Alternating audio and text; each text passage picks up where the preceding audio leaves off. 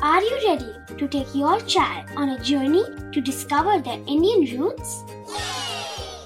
Introducing Chimes, the ultimate audio platform for young minds aged 3 to 15.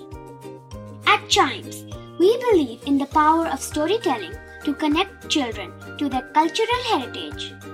From captivating folk tales to colorful festivals to mesmerizing history, Chimes brings the rich stories of Indian traditions to life.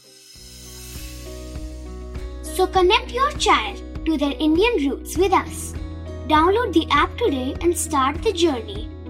Search Chimes Kids Audio Stories and Podcasts app on Apple or Google Play Store. Chimes, audio that inspires.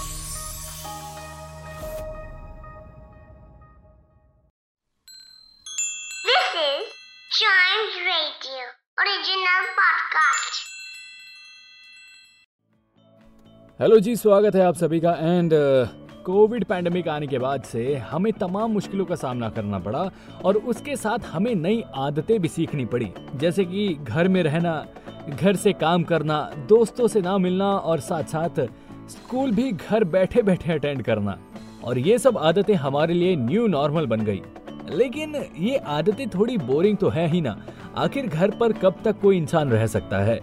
तो जी, इस new normal को tata bye bye कर कर अपनी normal life में धीरे धीरे लौटने का वक्त आ गया है, क्योंकि के डेप्यूटी सीएम मनीष सिसोदिया जी ने डीडीएमए की मीटिंग में स्कूल एंड कॉलेजेस को रीओपन करने की परमिशन दे दी है।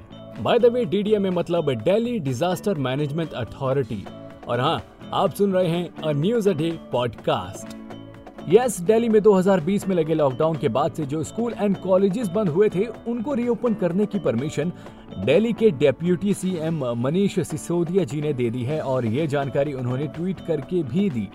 दिल्ली डिजास्टर मैनेजमेंट अथॉरिटी के साथ मीटिंग के बाद ये फैसला लिया गया है कि 1 नवंबर के बाद से दिल्ली में मौजूद सभी स्कूल एंड कॉलेजेस को खोलने दिया जाएगा। लेकिन इसके लिए कुछ शर्तें भी रखी गई हैं। जैसे स्कूल पेरेंट्स को फोर्स नहीं करेंगे कि वो अपने बच्चों को स्कूल भेजें।